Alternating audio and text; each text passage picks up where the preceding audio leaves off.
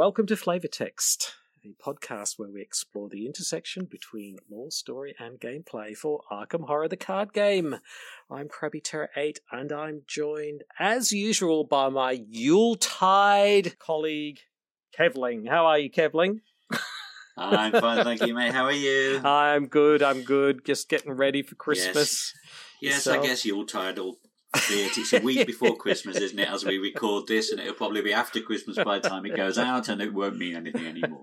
But yes, I'm fine, thank you. How are you, mate? Yeah, good. Yeah, uh, you know, just been oh, really busy leading up to Christmas. Um, people keep asking me for the video version of uh, of the um, background to the Forgotten Age, and I just haven't gotten around to it. How funny is that in the fact that you were asking me, shall I do a video or shall I do an audio? And I said, well, we always release the audio anyway, yeah, and we can do the video later. Is anyone really interested? And, and so you've just been swamped, haven't you? well, Where's the video? Where's the video? Yeah, I haven't been. swamped. a good, good friend of mine, Jason, friend of the podcast, friend of the channel, has been asking for the video version, and I feel bad that I haven't gotten it done. So, uh, I, I do want to do it. So, yes, sorry, Jason. Uh, I will. Uh, I, I'll get it done in the next week or so. Yes. So, yes. But anyway, this week, this week, you know, normal job is done, so I can get back to you know getting ready for Christmas and doing Arkham stuff. That's uh, that's on my agenda. So, um, so what have you been up to, uh, Arkham wise or other games wise? Well. Arkham wise, I'm still on tenterhooks waiting for Scarlet Keys to land in the UK. Oh, Uh, right. I think I think our copy might have land might have hit our local store Mhm. Wednesday, Thursday this week. It was supposed to have arrived on Wednesday, and I was there. I'm gonna have my arc. I'm gonna have my arc. no, it's not here. Should have arrived today. Brilliant. It didn't arrive today. oh. Uh, so I've not had a chance to pop back and pick it up. So I'm hoping it's there now. Um, yeah, yeah. so I've not done any Arkham at all since we last recorded. Mhm. Um, but PlayStation wise, I have played and finished God of War Ragnarok. Ooh, wow, wow! You And that really crushed that. Absolutely amazing. Um, I think I put 51 hours into it so far. Oh, okay. And the amount of game in there is Mhm, incredible. And mhm. the sides, every side story, it, it almost feels essential. Mm. Um, and there's loads of side stories and bits open up after the game's finished as well, which is good, just to keep you going back and have Mhm. something. There's a whole new region you unlock, and Mhm. that grows as you explore. It's really, really Oh. good. And and I just want to someone to talk to the story, talk about uh, with the story. It's there's a there is a moment. If anyone's played it, they'll know, and I'm going to be very, very careful what I say. But there is a moment right near the end of the game where my something happened on screen and my jaw hit the floor. Oh, I did not see that coming. That was a complete surprise, and I, Wow. I can't talk to anyone about it. Oh, I say I can't talk to anyone about it. My youngest hit that point yesterday, and I was actually finally able to talk to them about it. But uh, oh, yeah, Wow. absolutely amazing game. Loved it. Wow. So well, that's uh, I really do want to play it because apart from Elden Ring, they they kind of really tussled it out for game of the year, really, didn't they? They uh, Yeah, they sort of had to alternate the awards, didn't they? So that they both got a similar number. yes, yes, them them and uh, Rabbi uh, Bill Clinton were the uh, talk of the talk of the game awards. oh, I didn't see that one coming. no, no, definitely not. Oh yeah, I really want to play it. And um, so when when it opens up, is it like the last one where it's just a lot of grinding, or is it open opens up in a in a sort of a good Um, way? Or In fairness, it is a slow start. Yep. And my wife, my, my, my like I say, my youngest has been playing it. My wife watched me play it, Mm. and she's like, "Well, nothing's happening. What? When's Yeah. it? When's it going to get interesting?" And he, he, he literally, it's almost like getting you back into the swing of things. And Yep.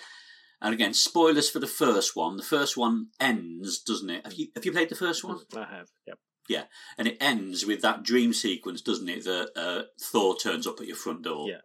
Yep. And that literally does happen within like the first hour of the game, but it doesn't quite go the way you would expect that encounter to go. I'll just say that. Okay. It's really, really good. Interesting. Yes. Fantastic.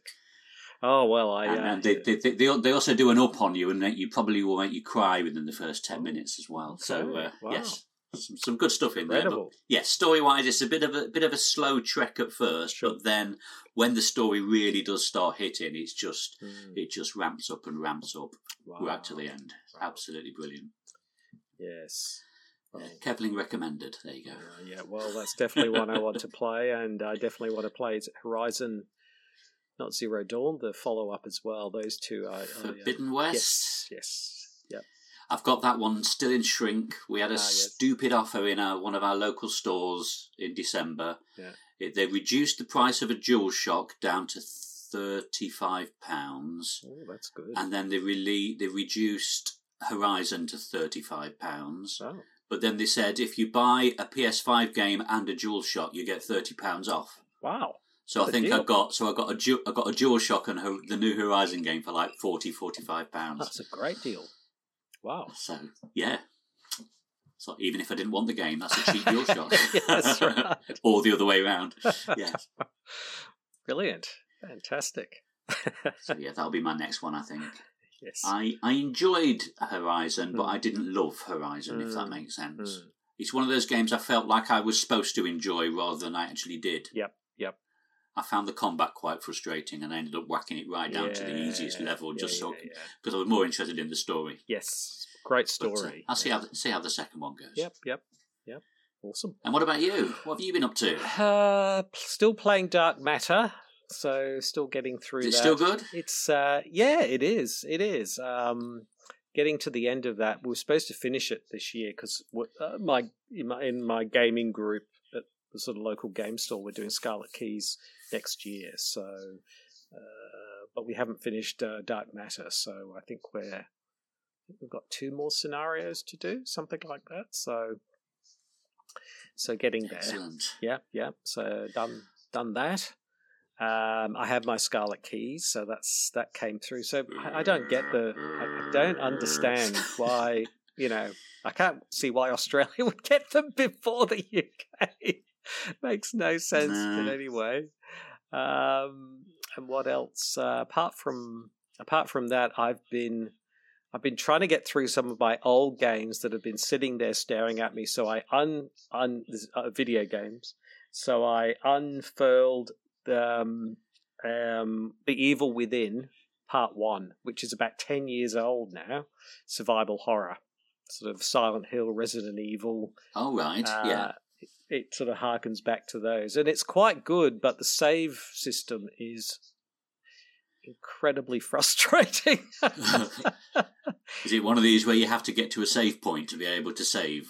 Or well, it automatically what's frustrating about it, it? it kind of it, it, automatically saves at certain points, Oh, but there doesn't seem to be have any. You, you've got no control visibility or over it. control over when that happens. A- a- and so there are times when it does it and you're like oh why has it done it and then other times it doesn't you die and you end up doing the same bit over and over and uh, and there's this one bit where there's these sort of traps and you have to sort of run it's a classic you know, survival horror you're going to run through sort of this series of traps and there's something chasing you and i did it about 20 times but the problem was t- from the save point to that point took about 30 seconds yeah, back in the room. da. Wait for the door to open. Wait for the cuts. It's- Ah.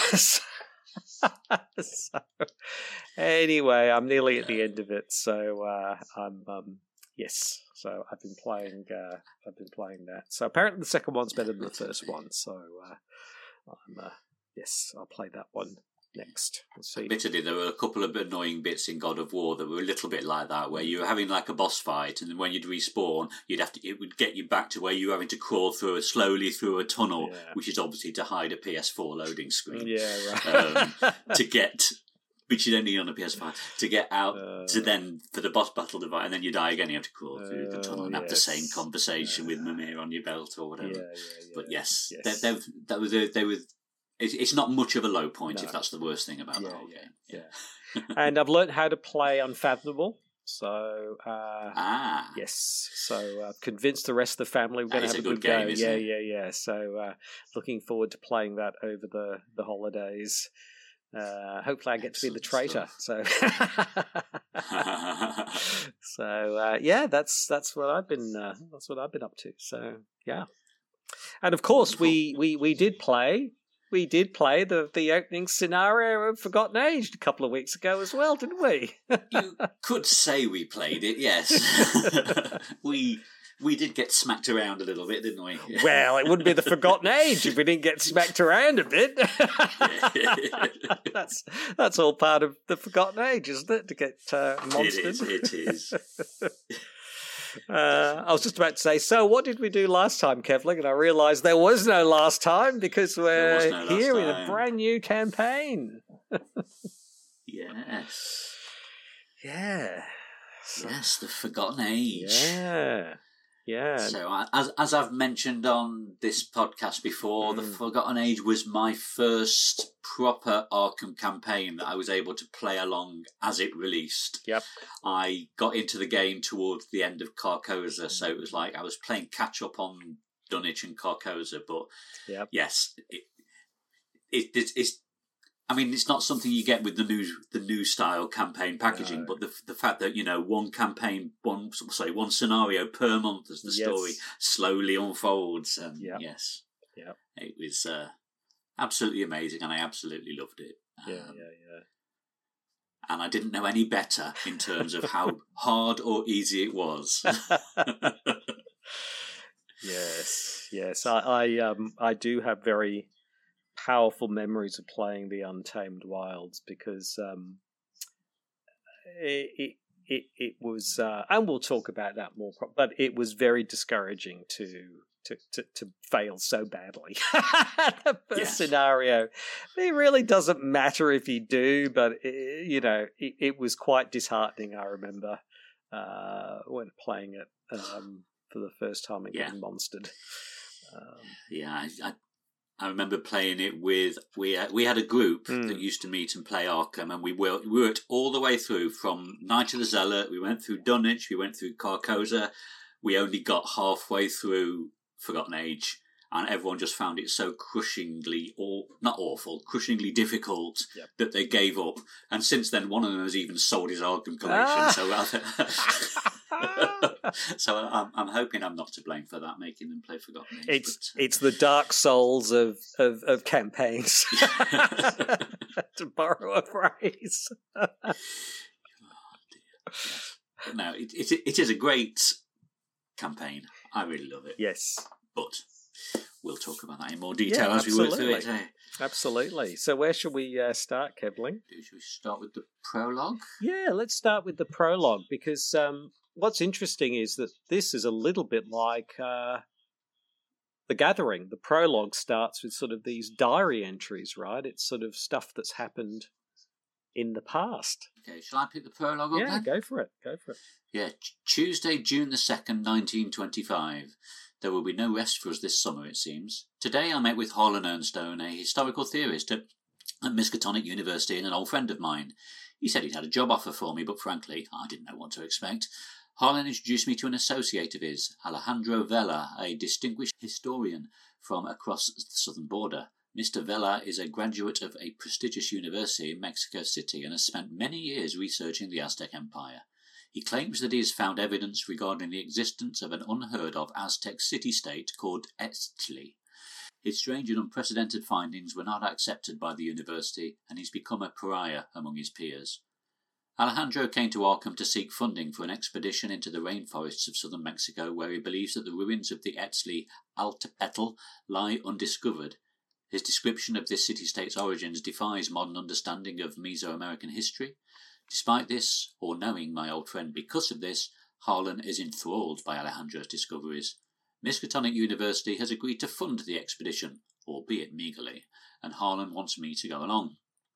The way I see it, there's a good chance we're looking for something that doesn't even exist. But if there's even a slight chance these Eztli people existed, the historical significance would be profound. We debated the issue for some time, but in the end we accepted Alejandro's offer. Preparations are underway and we should be setting off by the end of the month. With any luck, we'll have this journal filled with all manner of interesting discoveries. If not, perhaps it'll be a nice wedge to place between Harlan's lopsided desk. Fantastic. Actually, I just looked looked up what Mesoamerican was because I'm like I've read that a few times, but I actually don't know what it means. So it's just on Wikipedia, but it's it's a historical region and cultural area in southern North America and most of Central America. So it goes from Mexico through Belize, Guatemala, El Salvador, Honduras, Nicaragua, and the north and northern Costa Rica. So there you go. It's a sort of a that's the that's the sort of area. Um, yeah, so it's a great start, and like and I, I didn't think about it at first, but it's it's you know usually in the last couple of campaigns things have been in the present. You know what I mean? But this, yeah. like the first campaign, is sort of written about the past. So it already tells us that somewhere along in this campaign we're going to be back at the present, but at the moment everything we're doing has happened in the past because these are diary entries that uh, we've. It's not written. hugely in the past though, unless or, or are you thinking without this that the whole of the Forgotten Age is a series of diary en- diary entries? Is that what you're saying? Yeah, but it's not because we Right. get to a, a point where it's we're back in the present, but at the beginning where these diary entries have been written about the past. So we'll go from diary entries to no longer diary entries at some point. Yes, uh, that will happen. So, um, Okay, because Mm. I was looking at the times that this was set in, and this, when you look at it, Zealot, Night of the Zealot, I think you can see is set in September 1925. mhm. Dunwich, there's no dates in the Dunwich campaign book, but the Dunwich horror itself was set in 1928. Yep. And Dunwich Legacy was some months later. Uh, and there's no dates on Car- Carcosa, but this is starting in June 1925. So, so far, this is the earliest set Arkham, yes, Yep. at least in terms of the card game. I can't speak for any of the other games. So, it's only it's not much of a fact, but uh, that's the nearest I've got to an interesting fact to start this campaign off. yes, We are earliest in time. This is happening before Night of the Zealot. yeah. Interesting, huh? Yes. So, uh, I mean, it, it en- and it ends after Night of the Zealot. It Yes. ends, it ends in December and even in 1934, depending on certain little yeah, spin-off yeah, parts of yeah. the story. But uh, yeah, at this point, this is the earliest bit of Arkham we've Mm, had. interesting. Yeah, yeah, yeah, but quite a um, quite a nice benign, relatively benign start. Like you know, sometimes there could be quite, you know, like the the gathering one sounds quite foreboding, and you know the ghouls' Yes, hunger yes. and all this. This one seems quite benign, really. We're just going on a jolly little adventure into the jungle, and probably nothing. We'll probably not Yeah, find anything, just- and isn't it all fun? just- and Just some bog standard academic research. That's what could right. possibly go wrong? Yeah so uh, it's great that it sets it up like that that it's you know there's there's in fact there's a distinct lack of threat you know what i mean whereas in Hmm. the previous ones even Carc- carcosa to a degree but less maybe a bit less so but there's you know Dunwich and the Gathering, you start with a, a distinct, a distinct, distinct amount of threat. Even in Carcosa, they talk about things happening with the play and people dying. But with this one, the only thing that gives you any hint is that it's sort of something unusual or undiscovered. But it's pretty benign sort of start, really. Yeah. What could go Yeah, wrong? the, the, the way it's worded there, you're not expecting to find anything anyway. no, You're half expecting to come back with an empty book to put under his uh, wonky table leg. exactly. Yeah, it's it's it's sort of all very you know hey ho. One interesting thing there at the end of the prologue, we didn't read it out, but it's part of the setup. Mm. It says if Ursula Downs, Leo Anderson, or Monterey Jack was chosen as an investigator for this campaign, choose one of them to be the expedition leader. Uh, I think I mentioned it before. Monterey Jack, Mm. he he. At this point, who, who's Monterey Jack? Where's, where do I find Monterey Jack? I haven't got Monterey Jack in my set. yeah, yeah. Uh, and he, he didn't turn up until Edge of the Earth, so that's like, what, five years later, maybe? yes, exactly, exactly. And I thought that was a nice touch, just having somebody referenced there that didn't physically exist in the game at that point. No, and not for a long time uh, Yeah. since. Is it worth just briefly touching on the new mechanics Oh that yes, come it in is then at this absolutely point? yes. Yep. So yeah, if we just flick back to the start of the book, there some new rules. We've got the the rule of seal. So some cards have the seal keyword. Yep. So when that happens, it would say seal, for example, the Elder Sign token, the Elder the Elder Sign token. Uh, yeah, so what that means is you have to search the chaos bag for that token, and it, you you seal it onto that card, so it's no longer available as an option in the chaos bag uh, until that card leaves play which or some other yeah, term releases it. which Yes. has been used like it's used by player cards now. I mean, it's a really core sub mechanic, I suppose you might call it. I mean, it's it's yeah, really common, particularly mystics, right? They do a lot of sealing of they do, they do. uh, Yeah. some weaknesses, uh, seal things away, and yeah, yeah. So there's the seal. There's the um, just looking now. One of the others is the um, alert. So alert. This was the first time that alert came up. So this is essentially the evasion version of retaliate. Essentially, so if you're looking to evade an enemy, if they have alert and you fail, then they attack you. Basically, Yeah. Yep. We, we talked briefly about the supplies that they don't do anything on their own, but they will get referenced through the story. Yep. Uh, the next one is vengeance. So Mm. this is this works similar to victory. So instead of having victory X on a card, it would say vengeance X. So essentially, you treat it like a victory card. It goes into the victory display, but vengeance will get tottered up by some game mechanic Yeah. to, to be revealed later. yes, there is. There's a new kind of weakness, which is sort of campaign mode only sort of weaknesses. Um, so there's a few of those. Oh yeah, that that was they were really interesting, weren't they? Those Yes. campaign style weaknesses. That it's basically like a weakness that um, evolves throughout the course of the Mm. campaign. So once it turns up, it would then get replaced by the next version of it, Mhm. and it's almost like the weaknesses themselves are telling a story. yes, exactly. Yeah, no, they're they're very some they're of them quite brutal, brutal. but they're really really clever. Yes. exactly. Exactly. And then there's, of course, the big one, which is the exploration uh, mechanic. Mm. Yeah, and this is one of the sort of fundamentals of this campaign, isn't it? It crops up time and time again as we're exploring the jungle. Yep. Uh, and it's uh, again, I think we touched on it on some of the previous Mm. scenarios where they've tried to do that um, Yep. that way of, of exploring and not knowing what's coming next. But Yes. this is where the, it was sort of crystallized down into a proper set of rules that sort of manage how these locations will come out Yeah. Uh, and it and it and it got tweaked and substantially improved in the return version, didn't it? But for now, we're just going to talk about the basic campaign version. So essentially, where there's an explore deck, you will build a deck of locations and sometimes treacheries as well. Yep. Um, and so when you're told to explore, um, you'll say explore for a connecting location, for example. You will keep revealing cards from that deck until you either find a connecting lo- a location that matches Hmm. what you're looking for, Yep. or a treachery. Yep. Uh, if if you pull out multiple uh, locations that don't match, they will get mixed back into the deck and shuffle back up again afterwards.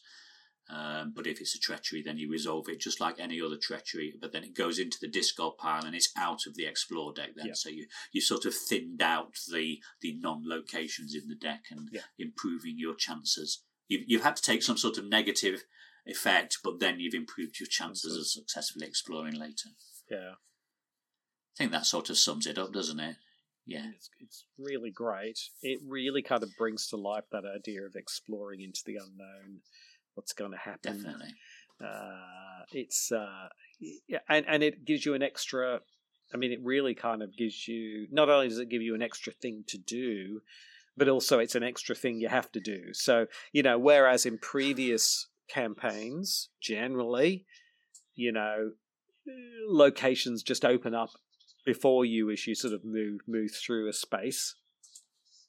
This is really different now. You actually have to physically take effort yes, you do move automatically to the location once you've explored it, right? But um, Yeah, it yeah. still takes physical effort to find something rather than just, oh, I'm just moving to this location and then it gets uncovered and that kind of thing. Or I've got to spend a couple of clues and then I can go through that location. It really kind of tries to give it that idea of really kind of going through the wilds, trying to find the Mm. way through. I think it does a really good job of sort of bringing that to life in the card game in a really nice way. I really like it. Yeah. And I like the way um, it really, the thing I really like about what it does is it gets you involved immediately, having to sort of choose your provisions. Because it could have just said, you get your supplies and you go. But it's great the way it sets you up by choosing these provisions, particularly the first time. I mean, once you kind of know what they do, but that first time you're like, oh, what should we take? And because you can't take everything, obviously. Uh, it's great the way it kind of gets you involved even before the scenario starts. Yeah. Yeah, and, and it's tied in with the narrative as well because the, the the logic is the mis- you're being funded by the university, but not very much. No. So you you're not going to be able to take much with you, and it's sort of playing into that part of the story there, which I quite like. Yes. And it's it's it's like it really is a bit of a lottery uh, when you've not played before. It's like, well, what the hell am I going to take? you know. Yeah, um, and what things I should say. Yeah, spoilers to anyone listening. If you haven't played the Forgotten Age, uh, I think you better play it first. um, we've not given anything away yet, but yes, from this point on, all all uh, holds are off. Yeah, um, but oh, but you know, once you know, you've got to take provisions and medicine, which you would anyway. But you know, they're they're very they're pretty vital. Um, Yeah. And I did start making some notes against Mm. each of the provisions as to Oh, when they were used and what the benefits and or what the what the impact was. Yes. Um, I've not finished it yet. I've only gone through the interludes because Ah, some of them have got in scenario benefits, yes, haven't they? Yes, yeah. But yeah, the provi- prov- like you say, provisions and medicine Mm. they trigger in three of the first four interludes. So one, Yep. three, and four they trigger in each of those, um, and in the yeah, provisions loses you three resources for the next scenario, and medicine uh, will give you a physical trauma. Mm, It will give you a physical trauma if you're poisoned. Let me get that. I think that's the right way around, Yeah. isn't it? that's right. Yeah. Yeah. If you don't have medicine, I mean, sorry, yes. and, Yeah. and not taking the map you, know I, I would say that's essential i think you know, most people would probably think it's pretty essential for the first scenario Definitely, Um, yeah. You, there's that whole exploration mechanic is much Yeah. easier once you Oh. have the map. completely because you really just then otherwise you're just completely at the mercy of the random draws from the exploration deck so yeah Yeah, yeah. blanket is also fairly important in the early part of the game as well because that triggers an interlude one and four, Mm. giving you a mental or a physical trauma, your choice. Yeah. But uh, yeah, that is one thing that this campaign is infamous for, isn't it? And that is the level of trauma it deals out. oh yeah yes it's, it's, It, it's almost like it's teaching you that your physical and mental health or stamina or whatever. I've, I've had a mental block and I've forgotten what the official term. Your health and your sanity. That's Yep. it, isn't it? Yep. Your health and your sanity are more mere resources for you to use as part of the game, and they will get used up. Yes, yes, exactly. Yes, so uh, so it gets you involved, gets you choosing your resources. All sounds good, and hey ho, we're off to the untamed wilds. I also like as well how the amount of resource you can take varies depending on how many players Yep. are in the game, just to make sure you can't overload yourselves by having more players. You don't get an unfair advantage or benefit or an unfair disadvantage if you're playing on your own. yes, So, like one investigator can take 10 points worth, two investigators, 7 Mm-hmm. each, three investigators, 5 each, four investigators, 4 each. Hmm. So, um, So yes, we uh, so that that sort of sets up, and then it jumps uh, jumps a month, essentially a month later, right? Um, nearly Yes, a month yes. later. Uh, sort of jump in time to the next diary entry, which is sort of twenty odd days later, uh, which is the beginning of the first scenario. Uh, and this is diff- quite different to the previous diary entry. uh, it's been a hell of a day. We've just set up camp along the northern border of the rainforest where Alejandro believes the Eztli once dwelled. The jungle here is dense and untamed. The sky hides above the tree cover, but I can tell from the crisp breeze that storm clouds are brewing overhead. The dangers of our expedition have been explained to us many times. We are hundreds of miles away from any sign of civilization. Nobody in modern times has yet to pierce the heart of these wilds. Until now, nobody has had reason to try. After all, it wouldn't make sense to find Aztec ruins in this region of Mexico, and yet here we are, looking for ruins that may not exist in a place where, by all accounts, they should not. Already one of our surveyors has fallen ill, and another has been bitten by a viper. I'm starting to think the rainforest doesn't want us here. If this luck persists, ours will be the shortest expedition in Miskatonic University history. Tonight we rest, tomorrow we venture into uncharted wilds. So um, I'm still disappointed that they didn't say Untamed Wilds mm. there, it's the name of the scenario. yeah, yeah, but uh, quite a contrast to the first one. So clearly, it's a lot harder than they'd ever imagined. So it's setting up that idea of you know these these American city dweller academics sort of just you know charging headlong into the wilderness really don't know what they're doing, unprepared, and they've just found it a lot more difficult than they ever imagined. Uh, and it's going to get worse. so, and it mm-hmm. also sets up, it's also foreshadows the fact that, you know, yes, there's going to be enemies, but the jungle itself is going to be an enemy. Like your physical environment is going to be particularly challenging. Excellent.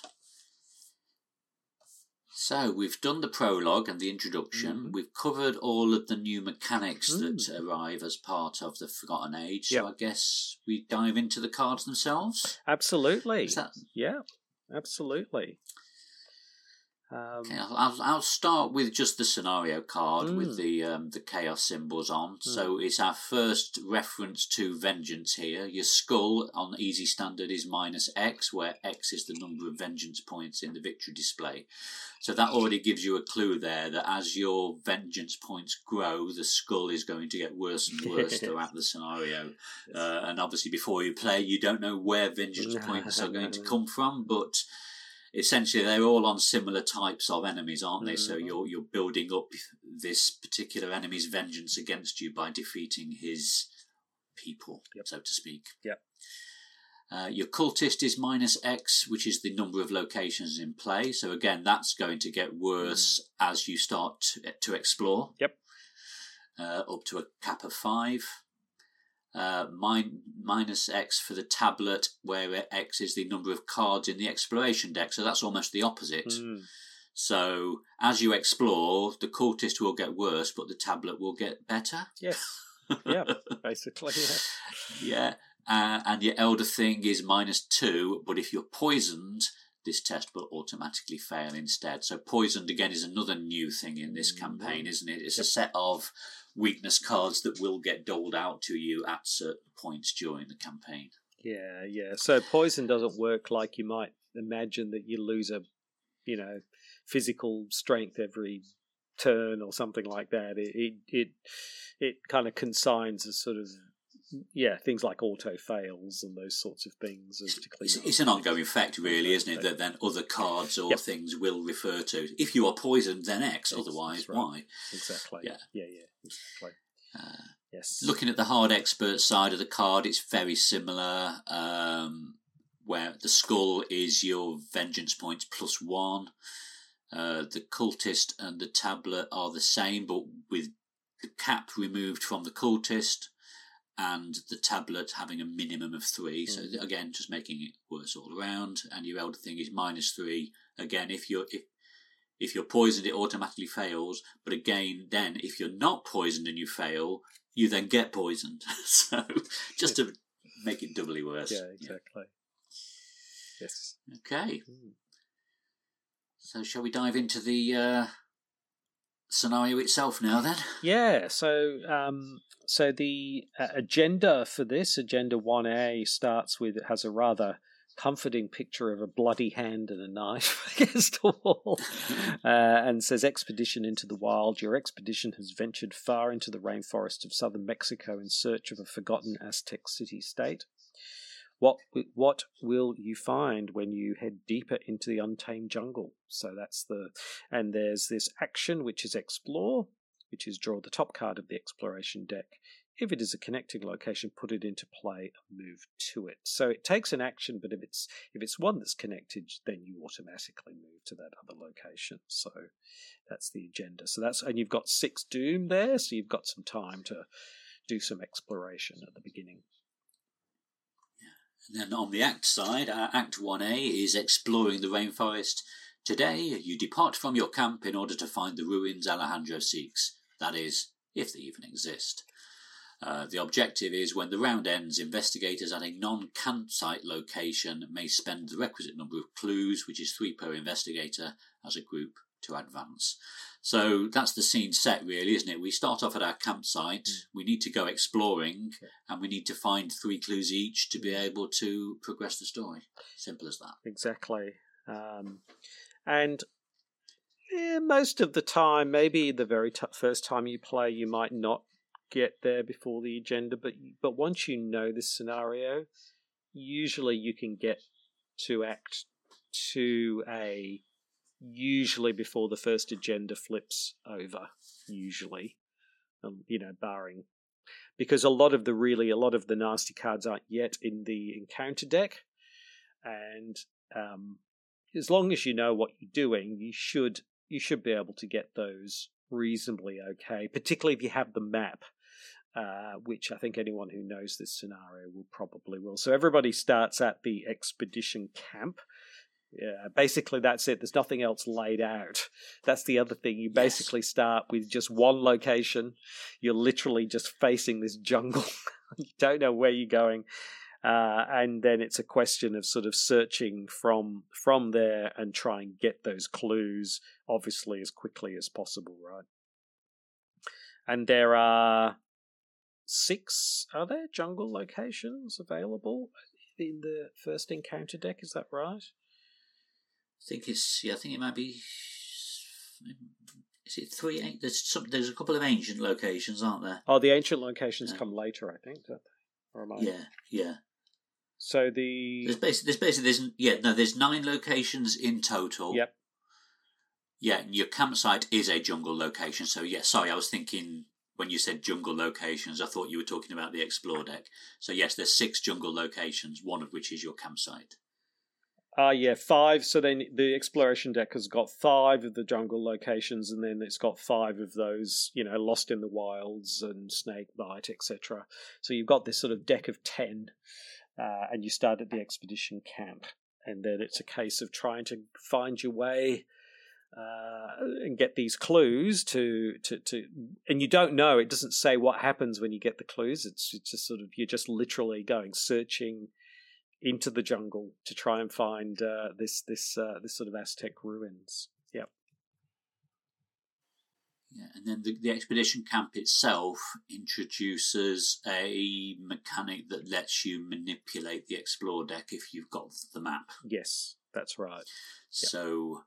Um, if I just quickly whiz through the flavour text, the camp is above with both excitement and dread. Some members of the expedition are setting up additional uh, canvas tents for supplies, while others are huddled around an incomplete map of the northern edge of the rainforest. So again, that's that sort of backing up the point where actually you don't really know where you're going. No. You've got a map, but it's not complete. No. Uh, and if you do have the map, when you flip the expedition camp to uh, look at the other side, you've got two actions there. Resign, the wilds are too dangerous or as an action, you can check your supplies, and if you've got the map, you can look at the top three cards of the exploration deck, place one on the bottom and the other two on the top in any order. So if you've got the map and you're at camp, you can sort of manipulate the explore deck to give you the locations you're looking for and avoid the treacheries potentially. Yeah.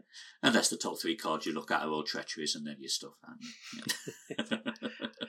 so one one strategy with multiplayer is you just leave somebody at camp, constantly manipulating the the map. Yes. and everybody else goes and does their thing. Yeah. kind of thing. So And that's what we did, isn't it? Yes. Effectively, yes. when we played it. Yeah. Uh, and at first, as as we said, there's five other jungle locations in that explore deck. And for example, while you are at the campsite, three of those locations are connected to the campsite. Yep. So you've got three out of five of the locations are connected. So it's just whether or not you're drawing the treacheries. Uh, other than that, you've got good odds of finding um, a connecting location. Yeah, exactly. So by using the map, get the treacheries out of the way, get the locations you want to the top of the deck, Yes. and off you go. Yes. And there's a bit of flavour text here as well, isn't there? Nice, full of flavour text. Oh yes, yes, I missed that. It's the name of the podcast as well. the expedition has staked its claim on the jungle, and the jungle doesn't seem all too happy about it. it's interesting how it's kind of characterizing the jungle as a almost like a monster, you know, like a enemy. Yeah. it's us versus the jungle. yes, exactly. Um, now these locations are not two sided like the expedition camp because they're part of the exploration deck, so they just come out as they are. So the River Canyon, which is uh, which is um, as you would expect, it's a river with waterfalls and things. It's a four shroud, one clue per investigator location, and it has an action: heal one damage from an investigator at River Canyon. Check your supplies. If you have a canteen, heal two additional damage. Limit once per game, so you can heal here and if you've got the cam- canteen, which is one of the supplies, you can heal extra. Although at this stage of the game, you don't know if you would use it so much. Don't know. But anyway, the river is deeper than it appears. Ripples along its surface obscure the creatures that lie within. Water cascades into the river from above, causing a strong, steady current. So that's the that's the river canyon off the expedition camp. Okay, so I, the next one I have. So you've done River Canyon. Mm-hmm. Next one I have is Rope Bridge. yes. Uh, two shroud, one clue per investigator, and forced. When you attempt to explore while at Rope Bridge, test evasion of two. If you fail, cancel the exploration, take two damage, lose all remaining actions, end your turn, and place your local investigator in the River Canyon. Brilliant. And if it's not in play, put the River Canyon into play and then shuffle the deck. So, talk about a whole bunch of negative consequences. um, so yeah, you uh, you you you fail the exploration, so the exploration doesn't happen. You get two damage. You end your turn because you've lost all your remaining actions, and you've fallen off the road bridge into the River Canyon. Yes. below. Yes. I- Exactly. I love that. Brilliant. It's, it's awful, but I love it Yeah, in terms exactly. of um, thematically fitting what you're what's actually going on in the campaign. You are again, it's, it's similar to um, the theatre in Yes. Carcosa, where they're actually using almost like 3D in the map. There, Yeah. the road bridge will be above the canyon, exactly. and you fall down into it. Exactly. And I just said, oh, you won't need the heal at the River Canyon. Well, I guess if you'd fallen off the rope bridge, you probably would want the Yeah. heal in the River Canyon. So, oh, this is how this game started off. I'm grabbing that canteen now. Yeah. and uh, presumably these are the untamed wilds, but not so untamed that someone's not r- built a rope bridge. So uh, there you Very go. true. Yeah. The next one is the Path of Thorns. So that's the other, that's the third one that's sort of off the expedition camp. And it's a three shroud location with um, one clue per investigator. Looks like there's tree, there's, there's clearly some kind of Aztec like structures there. So there's something around here, and these trees have got these horrible thorns on them. So forced, after you fail a skill test while investigating Path of Thorns, take a damage. So really, again, the the locations themselves are damaging you if you're not careful. Uh, you know, the very environment itself is is challenging. Forced, after you explore while at the Path of Thorns, if the exploration is not successful, take a damage as well. So uh, that's not good. It's like you've gone tearing through and literally gotten yourself torn up trying to find the locations and things. So yeah, there we go. So Serpent's Haven, let me just get this right, is connected to the Path of Thorns that you just was it, was it the Path of Thorns Yep, you just read out? right, yep. Yeah, yeah. So Serpent's Haven is connected to the Path of Thorns. Uh, two shroud, two clues per investigator. Each serpent enemy at Serpent's Haven gets plus one fight. Yep. And then, as a forced effect, after you investigate or explore while at Serpent's Haven, if you are poisoned, take a damage. Mm. So that's another example there of poisoned having a negative effect on the game. Mm. A lot of Uh, snakes. but it does have a victory point, that location. Ah, yes. Snakes, I hate snakes. a lot of yeah, snakes. this in really adds to the sort of Indiana Jones of Yeah. this campaign as well, doesn't it? and the final location that you can access um, is called the Circuitous Trail, which just looks like a sort of a jungle, sort of impenetrable jungle. It's only a one shroud, one clue per investigator. We think, oh, awesome! It's but it's got a victory point. As an additional cost for you to investigate or explore while at the Circuitous Trail, check your supplies. If no investigator at your location has a compass, you must spend three resources. And it says, Haven't you been here before? So uh, you, you, this is where you hope you've got Preston with you in the, Yes, in the yes. party. Yeah, or some other rich. Uh, yes. Jenny or somebody. Yeah, exactly. yeah. Exactly. Uh, So so far we've had the canteen reference, we've had the map referenced, Yes. and now we've had the compass reference. yes. And I think two of those are ones we didn't say you needed on this first scenario. so uh, it shows what we know, doesn't it? Exactly. but, you know, whatever you take, um, you know, you can't be take something you everything. should. Yes, So, uh, exactly. Yeah. You know, So even as a solo player, with you've got ten points of uh, of stuff to take, yes. but yeah, you won't you won't have everything you need No. because what you if you take everything you need during the scenario, yes. there'll be stuff you needed in between scenarios Yes. that you didn't have. Yeah. And I think it's worthwhile mentioning that you're doing the exploration, you're getting these locations, you're trying to get the clues, but at the same time, even before the encounter deck is filled further, the encounter deck is full of things that are really kind of holding you back in all kinds of difficult ways. The physical jungle itself, you've got overgrowth, for example, which is a little bit like a locked door kind of effect, which stops you from instead of finding clues, stops you from exploring from locations. There's something called Voice of the Jungle, which is pretty nasty. That if you don't successfully explore, you take horror. Uh, and there's, you know, there's low on supplies. You can get lost. There's, there's all these things that are going on. Snake bites while you're trying to, or maybe not snake bites. I don't know if that's in yet. Oh, probably is actually. Um, but all these things are kind of harassing you and stopping you from, you know, from um, actually doing anything whilst you're trying to explore. So whilst it stands relatively straightforward, actually it's not. Um, particularly the first time you do it, because you're just getting stymied all the time by various things to get these six clues in the sort of you know six six times before six six doom hits. Mm. So I think I think from a story perspective, I don't know what you think, but they do a great job of bringing this idea of this sort of exploration, which is really quite difficult and challenging and, and hazardous to life. Yeah, they really bring it to life in the in, in the cards. I think in a really great way. So, yes, Fantastic stuff. Yes. So, shall we, now that we've explored the jungle part of the map, Hmm. shall we um, progress the act and the agenda? Yeah, because I think the thing is, usually what would happen is you would get through the first act probably just Yes. before the agenda, and that's and that's a critical point when that sort of act flips. So Okay, so let's flip the act then. So, the Mm-hmm. reverse of Act 1, so Act 1B, the natives.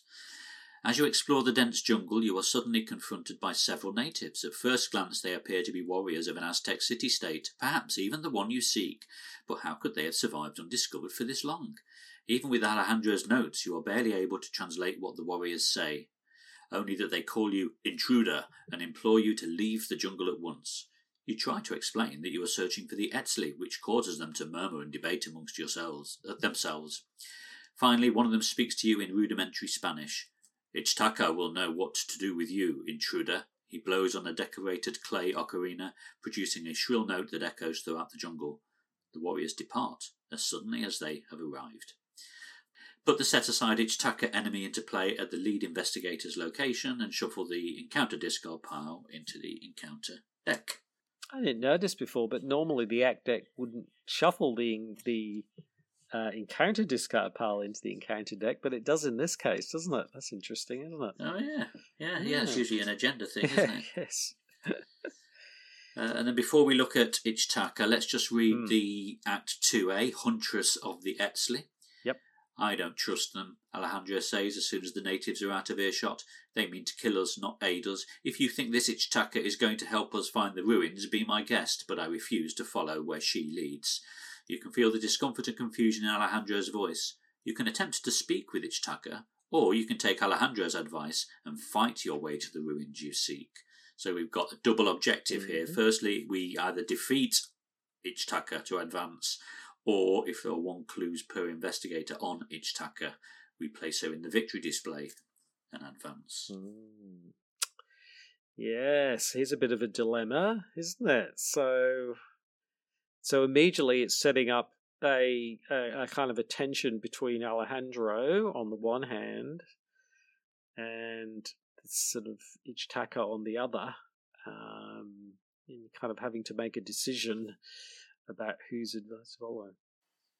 Yeah, the one thing I don't like about the way that plays out, or maybe it's deliberate, Mm. is it's, uh, Alejandro is having that conversation here right in front of Ichitaka because she has just been placed at the lead investigator's location, presumably which is where Alejandro is. Yes, And again, spoilers, she's going to have understood every word he said. It's like he's not he's really not backwards in coming forwards about the fact he doesn't he's like he's not does like it's weird you don't like why doesn't he like her like we don't know anything about her um but he's already sort of very kind of Mm. anti you know it is strange isn't it the Yeah. way that that he, Yeah, he the story the story will unfold Yes. that explains a little behind Yes. that later, won't it? But at this point, it just doesn't feel right. Yeah. Uh, and, and I meant al- almost in the gameplay terms, the fact that you have spawned Ichitaka at your location Mm. and then this conversation happens. It's almost as though that conversation should be happening yes if she's somewhere Yes, else. exactly Or, or, exactly or maybe if it's a multiplayer game, Hmm. yes, Ichitaka's at the lead le- investigator's location, but then how's that? How's Alejandro talking to you if she's not there? yeah It just feels a little bit clunky and not right to me. That yeah, bit, yeah, but- yeah. I know what you mean. And and frankly, Yeah. pragmatically, what you do with Ichitaka is really going to depend on the strength of the party. So if the party is weakish on intellect things, then you're going to go you're going to go the biffo. If uh, the biffo. if if if uh, if if you've got because Parley Test Four is not small, so you need a fairly good good way to test for that. Fight is pretty high, and her evade is so she's a tough customer because she's a five four four. She's got alert and retaliate, and she hits for two uh, physical. So she's not a pushover. So you're gonna basically just you know choose the thing, and the problem is is fighting and evading is to get her. You could get attacked anyway. So in a way, parley's Yes. easier because you don't get to retaliate from a parley, right? You can Definitely. just do it again. So usually, I think. Although it says if you fail the parley. oh, she attacks. she's ready, she attacks you. Oh, so, okay. There goes. so yeah, it, every single every single way of progressing has a negative effect Yep. on you if you fail. exactly. It's not easy at all. So um, I I don't think I've ever gone toe to toe and sort of beaten her up though. I think I've always gone the parley path. I Yeah. think from memory. Yeah, like you say, a five fight is quite a diff, quite not not not a pushover by any means. No, particularly not in the first scenario. I mean, you know, um, so it's not And- and not she's- it's not an easy. In fact, I think from memory, the first time I played, we we actually came a cropper with Ichitaka because we we could, you know, we ended up getting monstered by her because we kept failing the, the Yeah. throws.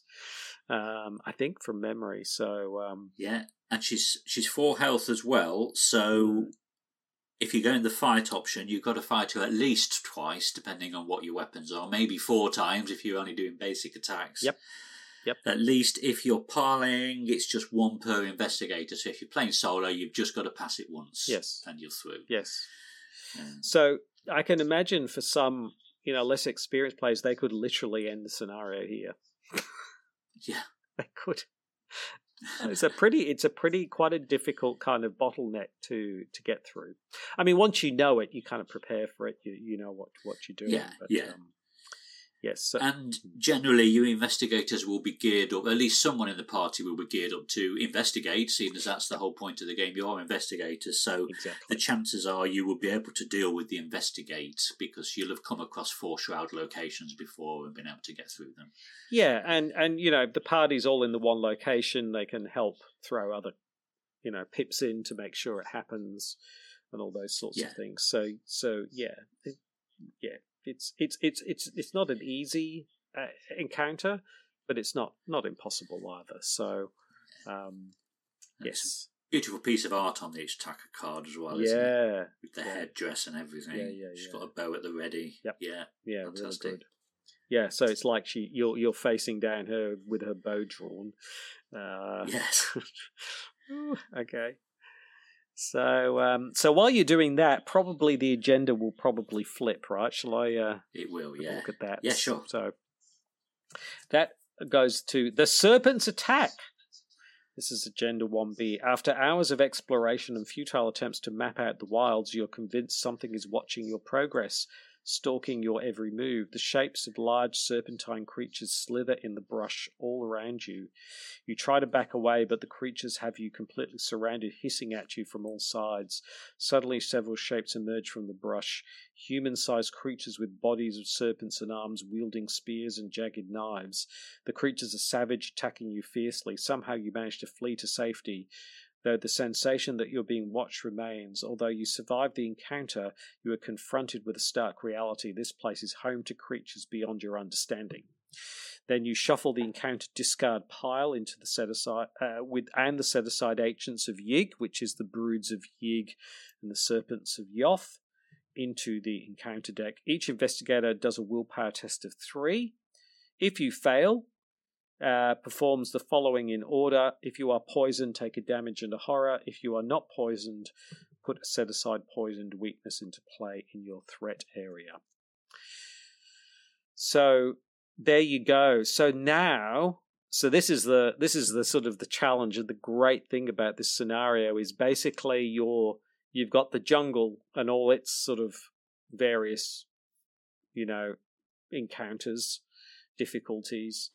You've got the Eztli and the Eztli Guardians with their arrows, and you've got the Serpent People. You've got you've got three factions of things, if you like, all like gunning for you all at the same time. It's uh you know, it's it's really hostile. The hostility level is really up there, and you're alone, cut off from from everything. Sort of, you know, surviving in this wilderness. It really is very hostile, isn't it? It sure is. Yeah, everything's against you, uh, which is, I guess, the theme, like you say. Yeah, exactly. yeah. Okay, so um, yeah, well, oh, should we take the agenda two A then, seeing as we flipped agenda? Um. Oh yeah. So so yeah. Sorry. Agenda two A is there was once excite the one what was once excitement has turned to dread. Uh, this place is far deadlier than you would have could have imagined. It's though the jungle itself wants you out. Yeah, and then we're back to exploring as well. So yeah, yeah. Basically, things are much more difficult than we than we thought it was going to be. Yeah, and there are only two agendas in this game, so now you've only got nine turns left. Yeah, that's, and the other it. thing. I mean, yeah, it seems it's pretty brutal in terms of Yeah, time. I mean, it's up there with Midnight Masks, really. Uh, Mm. In terms of that, you're right. You've only got nine turns now, and what you've got to get it, get done in those nine turns is a lot. yeah. At least in Midnight Masks, the map's already out for you, and you just go wandering around. You've got to actually build the map as you go on this one, taking actions to create the map, doing exactly. explorations. Yeah, yeah, exactly. So, um, at this point, then we are either fighting or having a nice chat with Ichitaka. Uh, so, Yep. presuming we have done one of those two things, Yep. um, we advance the act. So, Act Two B, Ichitaka's response. So. Here it almost becomes a choose your own adventure. So, depending on which of the two options you chose. So, if she has one investigator, one clue per investigator on her, so you've taken the parley option. Interesting. You are not simply here to shed blood, Ichitaka says with a spark of wonder in her voice, and you are stunned to hear her speaking with perfect English. So, hence, you would have heard everything that Alejandro has said Yes, about her not, That's him not trusting her. Alejandro, What were you saying? use a the a pigeon Latin a in future a. So here we remember that Ichitaka is leading the way, and we add a cultist token to the Chaos Bag for the remainder of the campaign. Mhm. We shuffle the three set aside ruins locations into the exploration deck, and then we advance to Act 3A Search for the ruins. Yep. But if we defeated Ichitaka, it plays out differently. Fools, Ichitaka shouts to you with a pained voice. You do not understand the forces you are meddling with. If you truly wish to die, you will find the temple over the river to the south. Remember that you fought with Ichitaka. Choose an investigator to take control of Alejandro Vela and add a tablet token to the Chaos Bag for the remainder of the campaign. And then shuffle the three set aside ruins locations into the uh, exploration deck again, but this time you advance to Act 3A, the guarded ruins. So there's basically the difference is Istaka is either leading the way or you fought with her. You've added a cultist token to the Mm. bag or a tablet token to the bag. You might have Alejandro on your side in play with you, and then you have a different Act 3A to progress to. Yeah. And Alejandro is pretty useful, actually. I mean, he takes up a ally slot, but he gives you plus one skill value while investigating an ancient location. And if you're at an ancient location, you can exhaust him and draw two cards. So he's not actually he's pretty good if you've if Yeah. you've got him actually. So if I look at the two different versions of Acts Mm. 3A, uh, I mean, sorry, just just stepping back there to that. I know, I know they have to get us to the ruins, Yep. so the story will progress. Yeah. But it just doesn't feel right the, the way she says, "Well, if you want to die, temple's just there. Off you go." Why? I'm not sure why she would send you to that unless she's got. I mean, you've just beaten her at that Yeah. point. Yeah. So it doesn't feel right that she would then send you to the temple anyway. I know. But yeah, It- I know. yeah. I, I know it's a contrivance to get us to the temple so that the story can progress because that's where things move on. But uh, I mean, if it was like you know you've Yeah. you've sort of beaten her into submission, and you kind of you know she feels like she's got to tell you type of thing. Yeah, maybe. Yeah, but Yeah. but you're right. It is a little bit like you fools. You don't understand. It's that way. yeah. yeah, off you yeah, exactly. um, it, it, but it, it feels more like you've you've given her given her enough of a beating that she's kind of scared enough that Oh, she's going to tell you where yeah. you need to go. Basically. Yeah. Yeah. Uh, but then, as we'll see, the way the two acts, Mm. the two act threes play out, it does become a lot more difficult for you if you took the fight Yep. option. Yep. So, if we take one of these each, shall we? If you've taken the parley option, then you are on search for the ruins. If I cannot dissuade you, so be it. Follow me, and I will lead you to the place you seek. But heed my warning: disturb the ruins at your own risk. They have remained hidden for a reason. Alejandro warily keeps a safe distance from Ichitaka as she shows you the way. So now for the rest of the game, each Eztli Guardian enemy cannot attack or be attacked, hmm. and ignore the effects of each arrows from the trees treachery. So that's like a double bonus there. Yeah. You've now got a safe passage basically Yes. to the uh, the temple, Yeah. apart from those extra encounter sets that we've just added to the deck. Yeah. Uh, but the the Eztli Guardians we've come across so far are now un, uneasily on our side, shall we say? Yes. Yeah. And are not going to overtly attack us. Yeah. Uh, and then the objective is three clues per investigator, but you have to be at the ruins of the Eztli to spend the group, the group, the, the clues as a group to advance. Yeah. Yes. The other one is Ichitaka swiftly retreats and Alejandro places a hand on your shoulder. Thank you for taking my advice, he says, relieved. Not, now she's gone, I'll take point from now on. I know the river she speaks of. Come follow me. Each Eztli Guardian enemy gets plus one fight and plus one evade. Each arrows from the tree's treachery gains surge. So that's worse.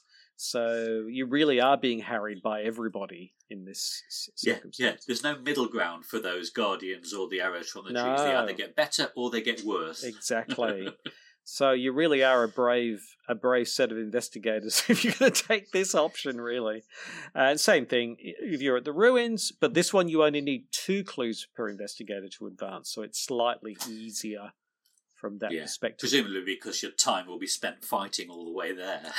yeah, and I think Alejandro is sort of leading the way. He kind of knows where. I don't know why he knows where to go, but yeah, it's slightly quicker, I suppose. I didn't notice that small difference, but yeah, you only need two per investigator in that case. Yeah.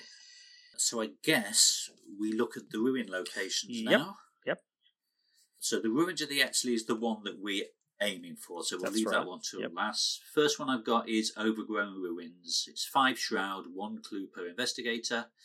Forced, after you enter Overgrown Ruins, if you are poisoned, lose all remaining actions and end your turn. A dense thicket of flora obscures the route to these ruins. Tendrils of vine grip the pyramid steps as though holding on for dear life. Mm-hmm. So it's a really high shroud, five shroud for just one clue each. Yeah. Um, but it's a two victory point location, so yep. it depends how much you want that XP. That sweet, sweet XP. um, the other one is the Temple of the Fang. Great name, the Temple of the Fang. uh, it's only two shroud and one clue per investigator, and it's also a victory too. Temple of the Fang gets plus one shroud for each vengeance point in the victory display. So this could either be a really easy couple of victory points or quite difficult, depending on. I think we had a lot of vengeance points in uh, when we played because we got a lot of snakes. So. Um, rising just over the tree canopy is a time worn step pyramid of pale stone. A storm of hisses surrounds you from the trees. Oof. Ooh, how menacing. Yeah. So there we go. That's the Temple of the Fang. And then last of all is the ruins of Eztli, which is where you seek uh, three shroud, two clues per investigator. Forced, after you fail a skill test while investigating ruins of Eztli, draw the top card of the encounter deck. Serpent statues carved from limestone surround the central temple, glaring at you ominously from afar. Mm. Victory 2. And the thing about the ruins of Eztli is you can only access it from Serpent's Haven or the circuitous route. So it's not like you. That's right. You, yes. You. That's the other thing. You might be exploring in the wrong place. So even if it's relatively high in the exploration deck, you know you've got to be at the right place to access it uh, as well. So yes, yeah, it's it's uh, it's quite quite a difficult run to get to the ruins of Eztli. We didn't manage it this time. We were close, no. but we didn't manage it when we played this scenario. So I think it's one of those scenarios where it doesn't matter how experienced you are, you're going to make this scenario sometimes, and you're not going to make it other times, depending on. Mm. You know, a bit like the Midnight Masks, it really is kind of dependent on how things go. So I think I certainly went into this prepared that we weren't going to make it because it's quite common not to. so, yes. Yeah. Yeah. I guess as well, just looking back at Temple of Fang, one thing that uh, should be the idea of it getting plus one shroud for each vengeance point in the victory display. We don't know what vengeance points means at this point, but in the resolution, we will find out that vengeance points means we have angered Yig. Yeah. So the more we have angered Yig, the diff- more difficult it is to investigate at the Temple of the Fang. Yep. So it's just a nice little yes. little touch there. The way that how you play this story does affect the difficulty of certain tasks within that story. Yeah. So just killing things for the sake of killing things uh, yes. is not always makes, a good idea. Makes you think twice now, doesn't it? Yes. Right. We've got this separate tracker now. Yes. What does that mean? Yes, yes. exactly. exactly. Okay, so um, I just did the ruins of Eztli. So do you want to do the agenda, perhaps? or one of the acts? Um, okay, let's leave the acts to the end because that's the resolution. So Yeah. if you don't Okay. do that, if you if you stumble around and you don't get to the ruins, which, like I said, happens quite a bit, you end up at agenda 2b which is endless meandering which is right that's that's a good summary of it you find yourself in an endless loop traversing the same path through the jungle over and over again no matter which direction you walk the result is the same it has been hours, perhaps even days. Meanwhile, you can hear the serpent creatures hissing in the trees, mocking you from afar. Out of food and exhausted from lack of sleep, you collapse against a half rotted tree. Your vision becomes hazy. Each investigator is defeated. Each investigator who is not poisoned adds the set aside poison weakness to his or her deck. There you go. You've not you've not gotten there. Hmm. Yeah. I'm not. I'm not hundred percent sure about that flavour text because it could just be that we were at the place we needed to be. We just ran out of time just to get those last clues. We aren't necessarily wandering lost, having no idea where we are. Hmm. But I guess you can only have one yeah, yeah, exactly. outcome there. Oh, you know, it's just But that yeah. that we just don't get we, we don't get there. We get harassed so much that we just never kind of get there, Yeah. kind of thing. Yeah. Exactly. Yes. Yep. Okay, so then over on the act side, uh, the guarded ruins. So again, that is the parley with Ichtaca Yep. path. Uh, so we've got to the ruins of Eztli and we've spent our two clues per investigator. And I love it when they do this. They have a full art on the back of the uh, the act card. Discovery of a lifetime. What you have found is beyond your wildest expectations. Despite their supposed age, the ruins appear preserved in time. Several aspects of the architecture are strangely futuristic. You set out to investigate at once Resolution 2. Yeah. The other one is identical, except it's resolution one. Yeah. So those are your three resolutions, basically. Um, uh, there. It's two. Yeah. Exactly. Just look back at the campaign guide there. hmm So, defeat then. Uh, we are Wednesday, July the 1st, 1925. So that is, what, two days? Yeah. Three days later? Yeah. That's right. Yeah. It's the last one was June twenty. 29th, I think Eighth, it was. yeah. 28th, Yeah, okay. so, yeah, Ah, yeah. That was close. So 28, 29, 30. Yeah, three days later. Mhm. I still have no idea how we made it back to camp alive. The jungle was more perilous than we could have possibly imagined. This may read like the ravings of a lunatic, but I cannot explain it any other way. Being lost in the jungle was no picnic, but that was the least of our worries. The rainforest was guarded. Guarded by unfathomable horrors, serpentine creatures driven by anger and hate, hunting us relentlessly. Perhaps just as deadly were the human natives of the rainforest. They appeared to be Aztec warriors as far as dress and speech were concerned. Despite the conquering of the Aztec people hundreds of years ago, these warriors somehow survived. How they managed to remain undiscovered this long is beyond us. I thought Alejandro would be excited to learn more about them, but he was more disturbed than fascinated. I suppose he has a right to be incredulous. Nothing about this expedition makes sense. The serpent creatures chased us for what seemed like days. There was only three. Finally, we were able to find our way back to camp, but the price was steep. We had lost all progress we had made, and many of us were injured and afflicted by serpent venom. We have no choice but to send runners to the nearest city for additional supplies and wait to recover from our wounds. So, in our log, we've recorded that we were forced to wait for additional supplies. Um, if he ended while we were still on Act 1 or 2, we record that Ichtaca observed your progress with keen interest because we haven't met her yet, so she's just watching us from afar. And we record that Alejandro followed the investigators into the ruins. Any one investigator may choose to add Alejandro to his or her deck. Uh, if we fought with Ichtaca, then she is wary of us, and it, Alejandro followed us into the ruins. If she's leading the way, we record that we earned her trust, but Alejandro chose to remain at camp. So it's it's all very binary, isn't it? We're, we've either got Ichtaca or we've got Alejandro. Uh, that's the end result. With it's like they will never be seen in the same place at the same time. Uh, and then we, for each vengeance point in the victory display, here is where it, it, it starts to explain what this is all about. Record one tally mark under Yig's Fury in your campaign log. Beware the anger of the father of serpents, as his fury will haunt you in the future. Anyway, moving on. Uh, if you got resolution one, which is you fought Ichtaca, got there. It's the July 2nd. Somehow, after much toil and many hours of exploration, we found the ruins that Alejandro sought, though we scarcely could have been ready for what we encountered in the wilds of the jungle. The rainforest was guarded, guarded by unfathomable horrors, serpentine creatures driven by anger and hate. They hunt us relentlessly, wielding primitive weaponry and communicating in sharp hisses. Perhaps just as deadly were the human natives of the rainforest. They appeared to be Aztec warriors as far as dress and speech were concerned. Despite the conquering of the Aztec people hundreds of years ago, those warriors somehow survived. Uh, how they managed to remain undiscovered is beyond us. The warrior named Ichtaca was particularly intriguing. We were able to diffuse the initial encounter with her. Uh, oh no, this is the sorry, this isn't the fight one. This is the uh, this is the um, oh, this is the parley, parley one, one. Yes, this is our one. Yeah.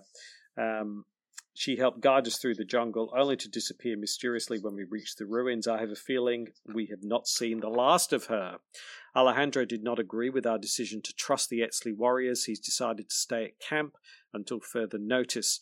Disturbed as he was by their as he is by their presence. I thought that he would be excited to learn more about them, but I expect his discovery defies even his broad-minded theories. I suppose he has a right to be distrustful.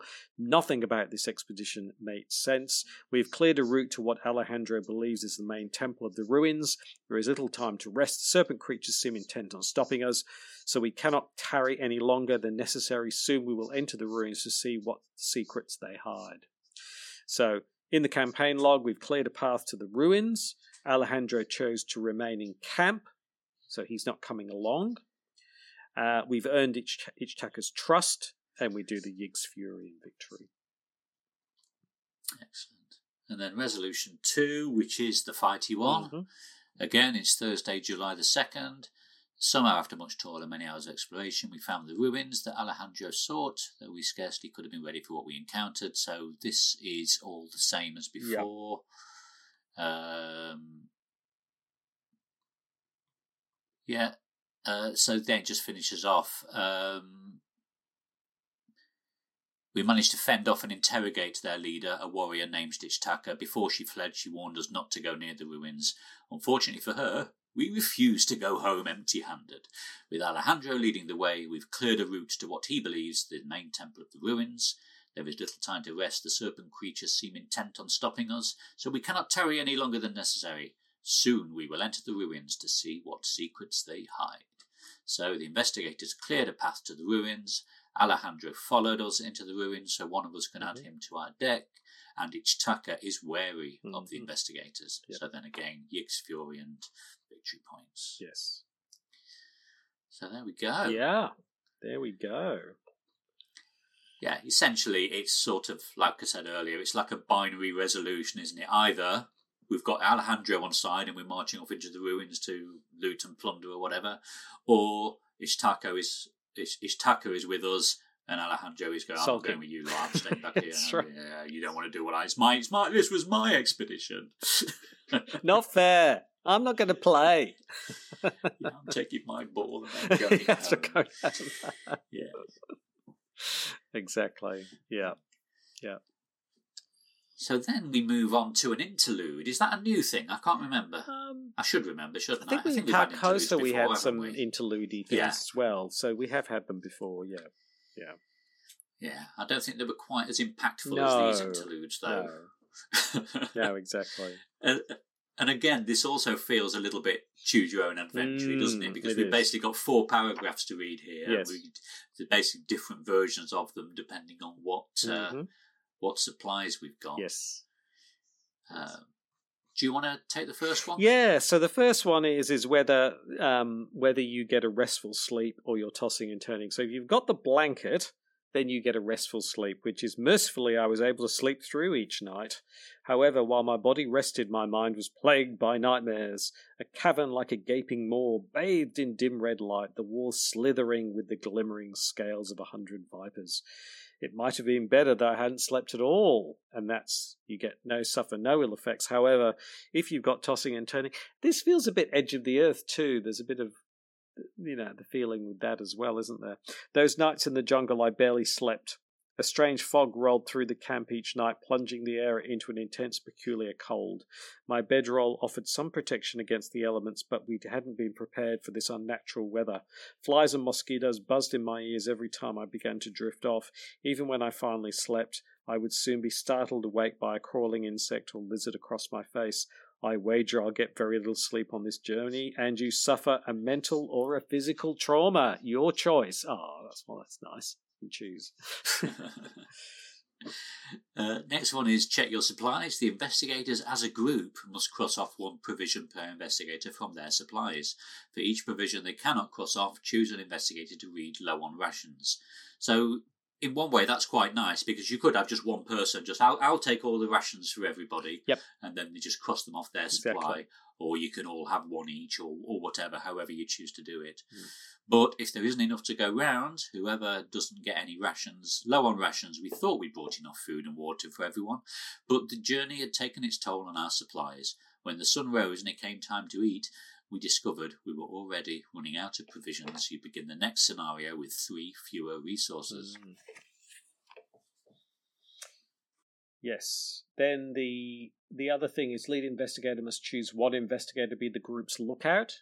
Then that investigator checks his or her supplies. If he or she has binoculars, he or she reads shapes in the trees. Otherwise, he or she reads eyes in the dark.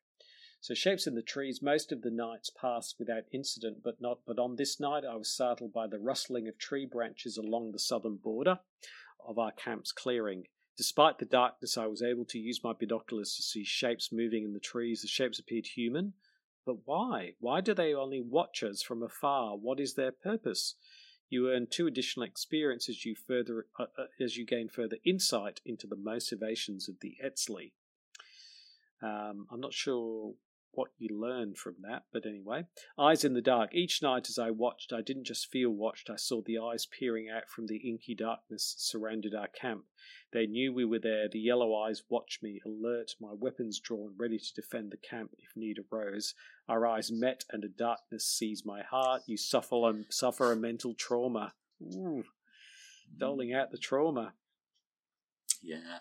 And then lastly, check your supplies. Each investigator with medicine may cross it off from their supplies to choose and remove a poisoned weakness from any investigator's deck. Each investigator who still has a poisoned weakness in his or her deck reads the poison spreads. And so that says, as the days went by, the poison continued to spread through my body. By the second night, my skin was drenched in sweat. I started having difficulty breathing, and I began every morning by retching up most of the previous night's dinner. You suffer one physical trauma. Mm. So yeah, chances are at least one of those will have affected you because mm. you won't have had everything. So you you're probably coming out of this first scenario with one or two extra trauma on top of any trauma you might have in, received from being defeated. yes. Uh, so yes, uh, it's quite a tough start, isn't it? It is. It is. It's not messing around. Um, you know, it, it, if you're under any illusion before that this was going to be a difficult expedition, you certainly know that by the end of this scenario. Yes, exactly. Yeah. Yeah, so there we are. So, what do you reckon, Kevling? Yes, it's some of the bit like, like we've touched on some of the bits of the way the narrative seems to fold out feel a little bit clunky and contrived trying to make the story fit what needs to happen next. Yeah. But overall, I really like the way uh, it, it, plays out. It's already pitching the idea of Ichitaka against mm. Alejandro. You're either siding with one or the other. You can't. There is no middle ground. Mm. Uh, and, and, then the whole idea of having the these limited supplies that will have an impact on your progress as well. Yes. Uh, I like I like all of the mechanics. I don't like how harsh it is. Yeah. Yep. So, for example, not being able to have a decent night's sleep, I'm not sure why that would give you trauma. Maybe it should make, I don't know, make your first couple of investigations slightly more difficult because you're yeah. a bit foggy headed, perhaps. Yeah, yeah, I don't know. Just some it feels a little bit harsh, but I guess you anything else you'd be creating a whole extra layer of admin to try and track Yep. how it affects you. Whereas it is it is a nice simple one one off you start tough. Yeah. Uh, yes. but but yes, it's it's I, I love I love the whole idea of being lost in the jungle, exploring, trying to Mm. find your way to the location you're trying to search for, uh, with everything against you the whole way. Um, yeah, it, it's really good stuff. It's just like I say, a little harsh. Yeah. What do you think?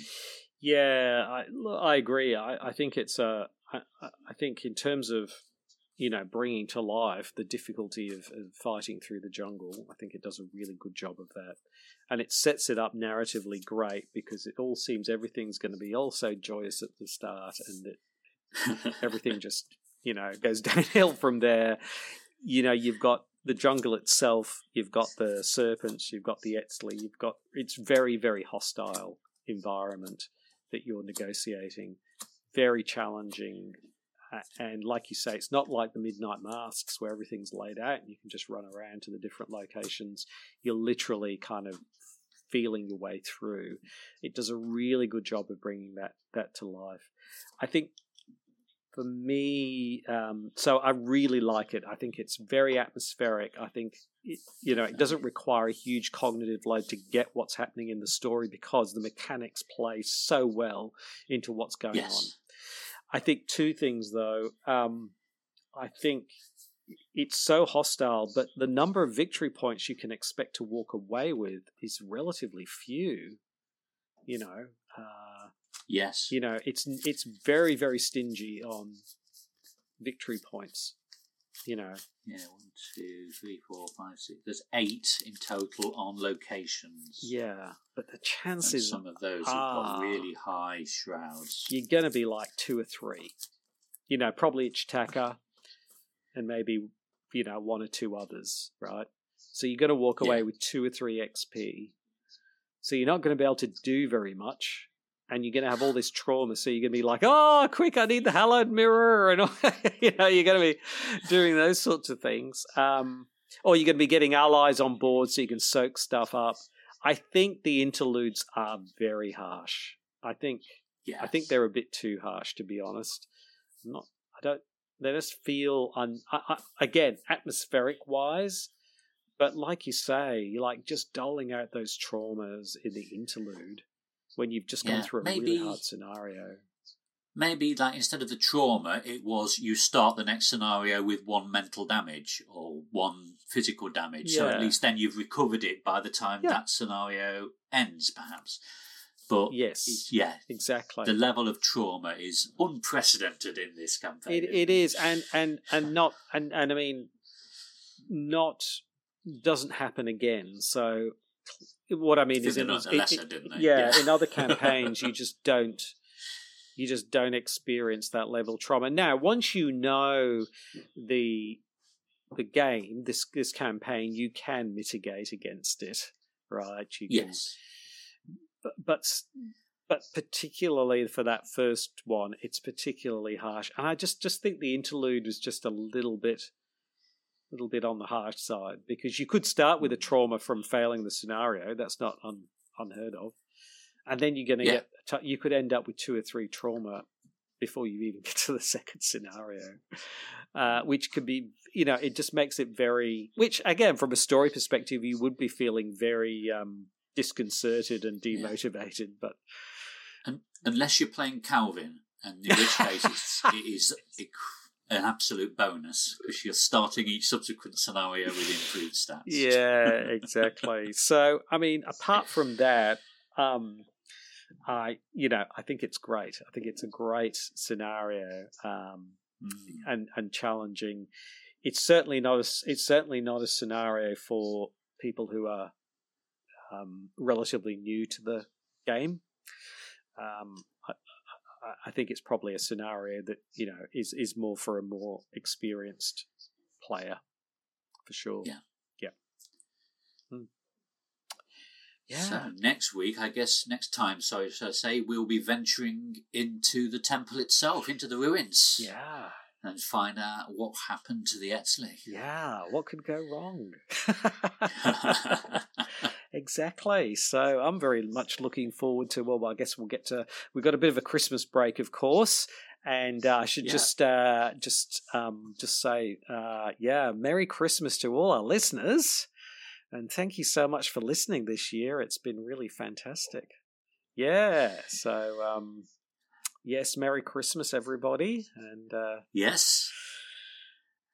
And enjoy the break if you don't celebrate. yeah, uh, and um, we will uh, uh, we will see you on the uh, other side, 2023, uh, and uh, Yes. And- As we venture deeper into the jungle. jungle. Exactly, exactly. Um, so uh, yeah, I think that's it now. So thanks very much for listening. Like, comment, and subscribe. And um, yeah, uh, I'm Krabby Terror Eight. I'll see you next time. And I'm Kevlin. Bye. Bye. So, as usual, thank you for listening. Uh, we're on all the major podcast platforms, so please subscribe on your podcast service of choice. And if you have any feedback, you can email us on ftextpodcast at gmail.com or on Twitter at textflavor. So, on behalf of Krabby Terror and myself, thanks for listening, and we'll see you next time. Bye.